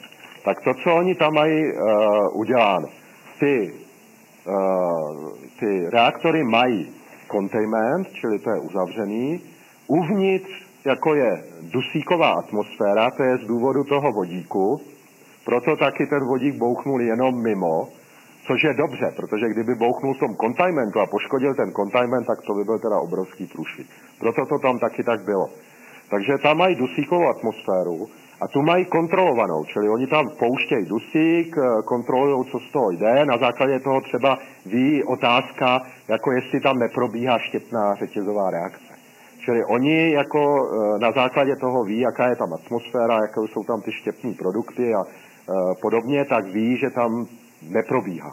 Jo? Čili, že tohle to mají, eh, tohle to mají eh, řekněme, pod kontrolou. Co se povedlo taky, čili tu atmosféru udržují, chladí to tím, že tam přilévají vodu, tu vodu zase odebírají, čistí ji, dekontaminují a zase ji znovu používají, takže mají takovýhle cirkulovaný chlazení. A zároveň tam zastrčili do všech tří endoskopy, čili oni v podstatě e, rourami tam protáhli e, dráty a s malými kamerami, e, s radiometry, čili s dozimetry, čili proměřili aktivitu, zjistili, podívali se na to, kolik kam to strčili což je spíše v horní části a v takové té oblasti, kde nemůžou rozhodnout, jestli třeba se dostalo to dostavené palivo dolů na dno toho kontejmentu. Takže tam vidějí, že to není příliš poškozené. A zároveň, co bylo důležité, tak oni tam eh, teploměry zavedli. Čili mohli změřit teplotu a ověřit, jestli ty teploměry, které tam byly a které používají, jako, tak jestli jsou v pořádku a jestli dávají dobré údaje. Takže tyhle ty informace mají. Další informace, co mají, tak mají pomocí e, myonů kosmických, což jsou částice, které vznikají reakcemi kosmického záření v atmosféře, tak to mají proskenované. Oni totiž procházejí téměř vším ty myony. Jenom třeba urán nebo nějaký takový ty těžký olovo, no prostě těžký materiály, tak prostě to trošku zastíní. Takže oni udělají něco jako rentgen toho. Sice eh, je to poměrně nepřesný, jako je to, ta přesnost je omezená, ale z toho, co podařilo se jim to u dvou těch bloků, a zjistili, že v podstatě ta aktivní zóna je rozstavená, že v tom místě, kde by byla, tam měla být ta aktivní zóna, že tam nevidí ten urán a že ho vidí dole, takový eh, v té reaktorové nádobě dole nalepený ale nemůžou říct, nemůžou z toho přesně odhadnout, jestli se to protavilo aspoň část a spadla úplně dolů na dno toho kontejmentu. To neví. No a uh, u jednoho z těch kontejmentů se tam dostali s robotem. A to robotem takovým, který je trošku jako had. On se potrubím, protože tam je dost velký problém. Oni to musí někde v místě, kam se dostanou, kde ta radioaktivita není moc velká a vědějí, že potrubím se tam může dostat. Takže eh, ten, ten robot se tam dostal tím potrubím. Eh, dostal se ale na eh, takovou, tam je taková hm, roštová, roštové mezipatro. Takže on to tam propátral, našel jako cestu jako do podzemí, do, jako do toho, do toho spodku, že je volná, že tam se ty roboti budou moci dostat případně. A tohle to ověřil a, a vydržel pracovat tak jenom několik hodin jo, protože tam je velice silná radioaktivita. Takže, ale to, co měl, tak to proskoumal a oni teď se snaží udělat robota, který by uh, buď pronikl dolů, anebo by prostě spustil nějaký sondy dolů, aby mohli ověřit, jestli tam nějaký to palivo je nebo není, jestli to je jako v ty... Uh, oni ještě změření radioaktivity taky mají, že je to koncentrované jako v té reaktorové nádobě. Ale něco se přece jenom mohlo dostat dolů. To, to ne, neví. No ale všecko je to v tom kontajmentu a neprobíhají tam žádné reakce nebo něco jako chladí to, čili tohle je ve stabilizovaném stavu. Druhá věc je, že e, musí zjistit, jak to je. Oni předpokládají, že když by se ověřilo, že to je třeba v té reaktorové nádobě, a zároveň by se e, zjistilo, že ten containment je dostatečně staticky odolný a že Eh, opravili by všechny možné jako chyby, co by tam byly, nebo poruchy, tak v tomhle tom případě by ho mohli naplnit vodou a ta voda velice dobře odstíní tu radiaci. No a pak by na dálku mohli v podstatě rozřezat eh, ty části a v podstatě zlikvidovat tu uh, aktivní zónu. Uh, podobným způsobem se to dělalo třeba ve Three Mile Island a jako tam se to zlikvidovalo, jako tam to mají, tam to udělali. Pokud by se zjistilo, že tam se to palivo třeba dostalo na dno, nebo že ten containment jako nemá tu statiku dostatečně dobrou, tak by se to muselo dělat bez té vyplnění vodou a to by bylo docela náročnější. Každém případě oni předpokládají, že někdy v roce 2020, 2021, 2022, že budou mít dostatek informací na to, aby rozhodli, jak to budou dělat a pustí se do toho, ale v každém případě to bude trvat desetiletí. Ale e, to, řekněme, není ani potřeba moc spěchat. Tam nakonec jako je lepší, když oni ještě počkají, až to trošku ta aktivita postupně klesne, protože, jak říkám, ono to nehrozí žádný nebezpečí. No. To, co ještě potřebují dořešit, tak je e, radioaktivní voda. A ta radioaktivní voda, ta tam se dostala ze tří zdrojů, jednak jako tsunami zaplavilo a e, ta radioaktivita kontaminovala tu vodu. Druhý bylo, když to havarijně chladili, takže oni, když chladili ty bazény, tak tam dolejvali vodu, ona se vypařovala, protože měla zhruba 80 stupňů a e, potom oni zase, když se vypařila, tak dolejvali. No. A dokud nezajistili to cirkulované chlazení, takže tím se tam nahromadila taky voda, i když, i když chladili takhle uh, havarijně ty, uh, ty reaktory. Takže tam se v suterénech a jo, se nahromadila voda. Tohle to už tyhle zdroje nejsou. Velkou část téhle vody nebo většinu mají odčerpanou, mají dekontaminovanou, ale tam zůstává jeden izotop radioaktivní, který nemůžou odstranit, nebo se velice těžko odstraňuje, a proto oni to skladují ve spoustě zásobníků. Oni tam mají zhruba 700 tisíc tun vody v různých e, zásobnících a e, tuhle tu vodu musí, musí skladovat. Jak ty e, k tomu jedinému izotopu, který nemůžou odstranit, e, má někdo nápadek, který by to mohl být? Tritium. Protože to je těžký vodík, no a vodík chemicky od vodíku neodlišíte. A veškeré ty metody, které oni mají pro to čištění, tak, tak jsou založeny na chemii. Jo? Takže uh, oni sice existují metody fyzikální, uh, když chcete uh, uran 235 pro jaderný zbraně, tak musíte, jako, nebo chcete mít obohacený uran, tak uh, taky používáte fyzikální metody na to, abyste to udělali. No a takže to tricium se dá, ale je to strašně drahé a strašně náročné. Takže tohle zatím skladujou. Zase na druhé straně to tricium je normální součástí životního prostředí protože ono vzniká z kosmického záření, takže ono v životním prostředí je. Takže kdyby oni to naředili dostatečně a pak to ještě pustili do moře, tak to není problém, ale je to obrovský společenský problém, hlavně pro rybáře tam. A dostat souhlas rybářů proto bude strašně problematické. No. Takže, eh, no, a teď já jsem si řekl, tyhle dva zdroje zlikvidovali, no tak co, co za problém? Problém je, že tam se dostává spodní voda. Stejně jako všude, tam prostě se hrne spodní voda a když se dostane k těm reaktorům, tak se kontaminuje, když se dostane do suterénu těch budov, tak se taky kontaminuje. No a tohle to oni e, e, teď se jim to podařilo hodně snížit tím, že jednak odčerpávají tu spodní vodu nad areálem a pouštějí do moře. To taky byl hrozně dlouho trvalo, než se z rybáři dohodli, že to můžou. Protože ta voda sice má stejnou aktivitu jako jakákoliv jiná voda, co tam teče do moře. Ona je slabě kontaminovaná, protože prostě tam byl ten spád a tak, ale slabě. Ale nezmění se to nějak. Jo? Ale pro ty rybáře takový ten, že eh, jejich zákazníci slyší, že se tam něco z Fukushimy pouští do moře, tak to je pochopitelně velký problém. No a, takže to teď mají, to mají povoleno, Eh, kontroluje se to, jestli to splňuje hygienické limity, jsou tam nezávislé kontroly, kromě toho tepka je tam z vlády a ještě nezávislá, která jako je od těch jakoby rybářů nebo rybáři odsouhlasili. No, takže to je jedno. A druhou postavili ledovou stěnu kolem těch čtyř bloků. Ledová stěna spočívá v tom, že tam mají trubky jedna vedle druhé, je to 1,4 okolo 1,5 kilometru a do hloubky 35 metrů a pouštějí do toho solanku s teplotou zhruba minus 30 stupňů. Něco podobného se používá někdy, když se staví tunely.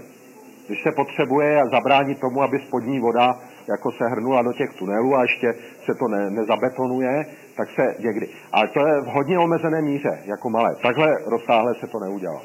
Takže oni e, i, i díky tomu, že teď byla ta období tajfunu, a to tam bylo strašná spousta teplé vody, tak se jim to trošku zpomalilo, tak to nemají ještě úplně spuštěny a navíc oni to musí dělat hodně opatrně. Protože oni napřed spustili tu stěnu, která je k moři, aby ta radioaktivní voda nemohla jako se dostat a měli strach, že kdyby eh, to nechali, udělali nahoře a nechali tu spodní vodu poklesnout, tak vlastně z těch suterénní, kde to ještě nemají úplně odčerpané, tak by se jim uh, tekla ta voda jako uh, ven a dostala by se do moře. To, to prostě chcou jako tomu to nemůžou připustit. Takže, eh, ale do konce roku by to snad měli mít, takže snad by měla ta eh, stěna fungovat. I když třeba nebude fungovat tak excelentně, jak oni předpokládají, tak v každém případě to velice silně omezí přítok ty, eh, té spodní vody. To znamená, že oni budou moci odčerpat veškerý, jako z těch suterénů, veškerou tu vodu, z těch budov, budou moci to uh, za, zabetonovat, jako ucpat veškerý uh, ty co tam jsou různý pro kabely a všechno, prostě kde se ta spodní voda dostává a případně to průběžně odčerpává, čili dostalo by se to do režimu, ve kterým ta spodní voda už nevadí. Tím by to mohli dekontaminovat a připravili si ty podmínky, aby ty kontajmenty případně statiku jim udělali lepší a podobně a přistoupili k tomu, aby začali pracovat na tom, aby se zlikvidoval ten, ta vnitřní část. Oni zároveň průběžně tu elektrárnu dost hodně čistí, takže dekontaminují, takže tam už v mnoha těch částech ti pracovníci můžou chodit, nemusí mít tu plnou uh, nějakou takovou jako masky a uh, vše, tu plnou výbavu, takže i takový mají to pohodlnější, už tam pracují, mají tam i obchod a uh, kantýnu a všechno, takže už to jako začíná připomínat normálnější závod. Takže i z toho titulu jako oni nemusí v jistým směru jako tolik spěchat, jo? jako aspoň Eh, aspoň z hlediska toho, eh, té likvidace eh, těch aktivních zón. No a předpokládají teda, že tu radioaktivní vodu jako dořeší nějak v příštích dvou letech a s tím, s tím triciem Oni se obrátili na firmy Curion, to je americká, a Rosatom jako ruská, aby jim nabídli projekty, jak to zlikvidovat. Protože pořád uvažují, že radši do toho dají víc peněz, aby nemuseli Eh, ty, rybá, ty rybáři, ale je to, je to otázka. No. Takže jestli jsem odpověděl. Eh, takhle, ono, kdyby tam hrozilo jakýkoliv nebezpečí, tak by se lidi nemohli začít vracet do ty zakázané zóny. A to už se vrací. Tam už je to hodně, to poměrně dost postoupilo. Tak, kdo ještě, koho ještě napadnou dotazy?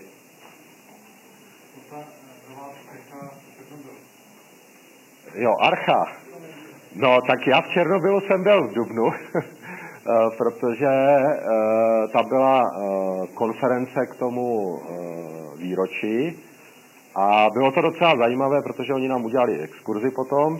Já jsem tam byl poprvé, že mám kolegy, kteří tam byli, jako jezdí často, nebo ne často, ale jako častěji. Uh, takže pro mě to bylo i z toho hlediska zajímavé. A teď k té Arše a k těm, takže tam je taky docela zajímavá aktualita, protože nedávno se jim podařilo nebo dokončili tu zadní stěnu, protože takhle, že jo, oni stavějí ten oblouk vlastně mimo teda ten původní starý sarkofág, ten už mají úplně dodělaný, to právě když jsme byli na té exkurzi, tak nám to ukazovali, tam jsme měli docela podrobnou prohlídku a protože oni to brali, že to dělají pro experty, tak uh, tam ti průvodci byli opravdu, to byli fundovaní lidi a bylo to opravdu velice, velice dobrý. Jeden byl teda, z tý, to dělají francouzi, uh, takže z té francouzské strany a jeden jako z té ukrajinské.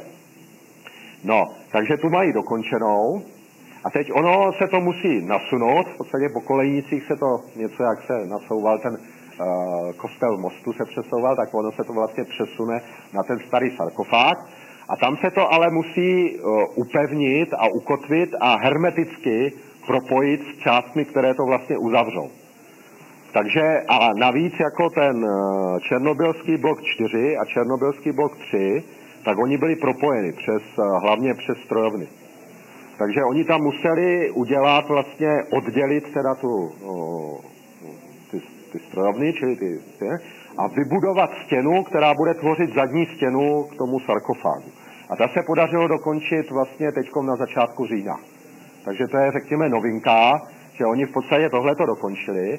A když jsme se tam bavili s těmi, eh, nebo eh, s těmi eh, tvůrci, co to tam staví, tak právě říkali, že sice oni předpokládali nebo mají plán, že by, a u té stěny to i teďkom, když se řekněme, uveřejnila tahle ta informace, tak se říkalo, že jsou před plánem, že prostě to mají rychleji, než předpokládali.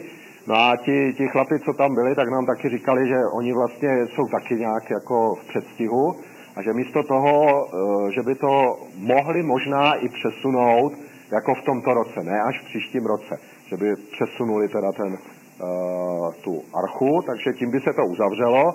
Pak bude trvat teda nějakou dobu, než teda propojí všechny ty systémy a hermeticky to opravdu hermeticky uzavřou. No a pak by to teda, což by mělo být v tom příštím roce. Čili oni říkají, že v listopadu příštího roku by měl ten sarkofág být jako už plně funkční. No a to je, stejně jako u té u tý Fukushimy, tak i tady tohle to je, když je, aby to bylo hermeticky uzavřené a totálně bezpečné, tak to je podmínka, která musí být splněná, než se začne uvažovat a než se začne s revitalizací a s návratem do té oblasti. Takže, což je taková docela zajímavá, řekněme, Škoda, že Fukushima je po pěti letech, Černobyl po třiceti a vlastně obě jsou ve stavu, že se začalo s intenzivní eh, revitalizací a rekonstrukcí té eh, oblasti a likvidaci eh, vlastně té elektrárny. V, v tom Černobylu se začala i ta likvidace té, těch tří bloků, které fungovaly vlastně poslední až někdy do roku 2000, nebo ještě přes, já teď, no, myslím, že někde do roku 2000. Takže eh, to oni vyvezli veškeré to palivo, takže tam už není v těch bazénech jako žádné vyhořelé palivo, to mají převezený do společného mokrého úložiště.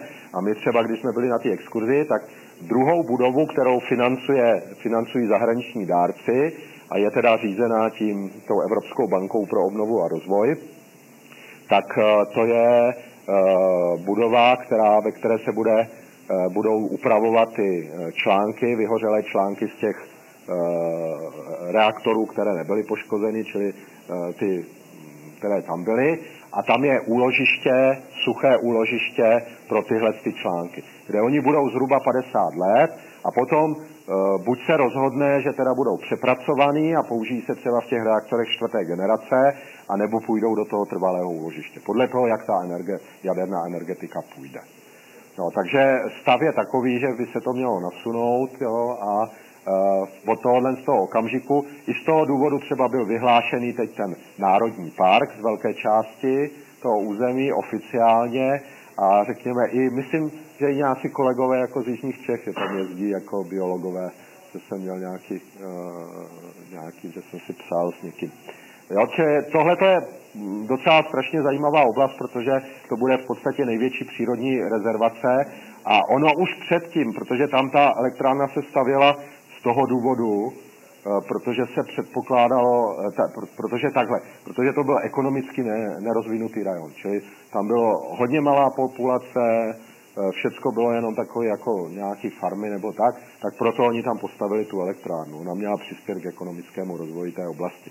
Takže ono už předtím to bylo málo osídlený, ti lidi museli odejít, no a v podstatě vznikla tam něco, co my, řekněme, eh, děláme teď z těch eh, vojenských prostorů, takže oni tam mají eh, koně převalského, oni tam mají zubry, oni tam mají vlky, oni tam mají různý ty losy a tak, takže ta příroda tam jako kvete a je to z toho hlediska by to mohlo být i atraktivní pro turisty a proto to tam vyhlásí jako z větší části udělané tohle.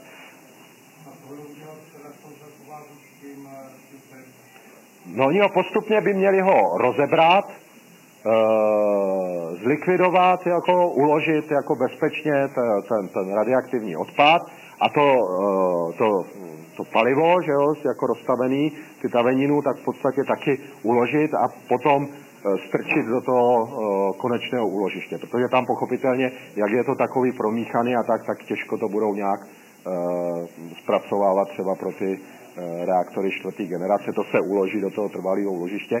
Takže oni v principu úplně jako s tím dokončením toho, tam za stolik spěchat nemusí, protože to trvalé úložiště zatím nemají a eh, jako tam to bude eh, bezpečný. Na druhé straně oni by hrozně rádi ten starý sarkofág co nejdřív rozebrali, protože on ze statického hlediska už jako prostě má problémy. Je starý, byl stavěný narychlo, nebyl, jo, čili tam Oni by byl, hrozně rádi byli, kdyby začali už v tom roce 2017 pomalu s tím jeho rozebíráním. A bojí se jedné věci, že Evropa si řekne, ano, teď už je to na sto let, jako není problém a ať si ti Ukrajinci s tím dělají, co chcou. Jo, že, aby, že to zůstane na nich. A že nebudou mít finanční podporu pro to, aby dělali ty práce na tom rozebírání. No a i z toho hlediska, třeba když se bavím s někým, tak říkám, tohle to jsou dobře uložené peníze a dobře, řekněme, to je rozumná pomoc Ukrajině. Jo, protože ty peníze sice ano, řadu těch robotů oni třeba koupí z Japonska. Tam je zase výhoda, že Japonci je budou taky potřebovat, takže oni si pomůžou vzájemně trošku. Takže oni je koupí v zahraničí, i že jo, dělala to francouzská firma, takže třeba, ale velká část, velká většina toho hlavního materiálu a hlavně veškerá práce je ukrajinská, takže ty peníze končí v té ukrajinské ekonomice a končí u těch lidí. Jo? A je to, pochopitelně nikdy nezajistíte, že něco neunikne nebo takhle. Ale přece jenom tam je ten výsledek a je to pod, audit, je to pod auditoři, to kontrolují z té Evropské banky a prostě je to něco viditelného. Takže tohle je jeden směr a druhý směr by byl právě třeba pro ty přírodovědce, tak v podstatě programy, které by byly zaměřeny na výzkum té oblasti, a řekněme podporu jako to je té přírodní rezervace. To si myslím, že to jsou užitečné investice Evropy do téhle oblasti, které by pomohly a které by zároveň jako i přispěly pro tu Evropu, protože ta rezervace to bude pro celou Evropu. Jo, největší přírodní rezervace. Takže asi, asi takhle. No. Takže oni plánují, že by se to postupně rozebralo. Pochopitelně nebudou zase tak úplně spěchat a jak jsem říkal, i s tím přesunutím hlavní je ta bezpečnost. Jo. A v okamžiku, kdy tam bude ten ten sarkofág, tak není třeba spěchat. Takže postupně ho rozeberou a pak i zlikvidují to palivo. Právě proto to bylo udělané tak, jak je to udělané. Že Původně byly úvahy buď to nějak zabetonovat a v podstatě nechat to jako památník, ale pak se rozhodlo, že je lepší to jako zlikvidovat. Takže asi tak. Tak, možná úplně poslední otázku, protože já musím stihnout vlak, protože jinak, teda autobus, protože jinak bych se nedostal do Prahy. Tak. Fúze já jsem viděl nějaký dokument teď nedávno z MIT, mm. kde teda oni tvrdí, že vlastně byli schopni udržet po delší dobu vlastně fúzní reakci. Běžela reakce na vlastně pomocí supravodních magnetů, úplně nový reaktor, nový typ, ale... To si, tak to, to teda nevím, to, jako jak mě, jako zatím v podstatě kromě toho ITERu není žádná jako mm, jiná varianta v takový, i teď, co je třeba, že jo, co mají e, američané jako tu laserem, že jo, tak to pořád tam ještě vůbec nějakými fúzními reakcemi ne, nezačaly. Tam zatím pořád jako jenom vytvářejí jako e, to plazma, že jo, bez toho tricia, deuteria, co by se měli. Takže já si myslím, že v podstatě zatím, kromě... Oni jsou, vždycky se objeví nějaký takový, ale ITER jako, no, ITER jako zase není důvod, proč by ITER nepracoval. Jo, to je jedna věc. Ale e, tam není řešeno, to ještě není elektrárna. To bude až to demo. Takže jestliže ITER bude v roce někdy 2025, jako kdy bude začne opravdu jako reálně se tam zkoumat, tak v podstatě nějakých 10 let, 2035, se může začít stavět demo, no, jako před, před polovinou století, jako to nevidím. A zase bude to velký zdroj. Jo, takže takový ty, s čím má problémy ta jaderná energetika, že to je velký zdroj, že to nestavíte po malých. Oni snaží se přejít k těm malým reaktorům, to jsme mi neříkali, jako říkali jsme o tom Brestu, že to je malinký reaktor, ale snaží se jako přejít těm malým reaktorům, ale problém je, že e, tu ochranu musíte zajistit v každém případě, ať je malý nebo velký. No. No a s tou fúzí, jako nedá se vyloučit nějaký totálně technologický zlom. To je stejný jako třeba s uchováváním energie. Taky e, pořád jako jsou ty přečerpávačky, to je jediná ta možnost, která opravdu efektivně funguje. A to, jestli kdy a jestli bude možnost jako jiná, tak to je otevřená otázka. Jo? Jako je možný, že přijde brzo nějaký zlom, tak i v té fuzi, ale spíš až, spíš bych na, nedá se na to spolehat tak. Dá se v to doufat, ale nedá se na to spolehat. Tak já vám moc děkuji za pozornost.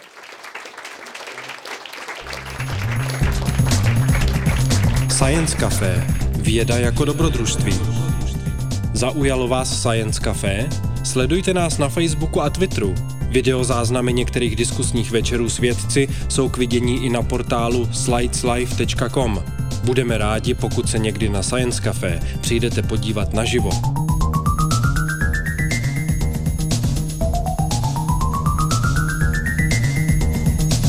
Generálním partnerem Science Café je nadační fond na podporu vědy Neuron. Dalšími partnery jsou Lucky Lab, nakladatelství Akademia, časopis Vesmír a portál slideslife.com.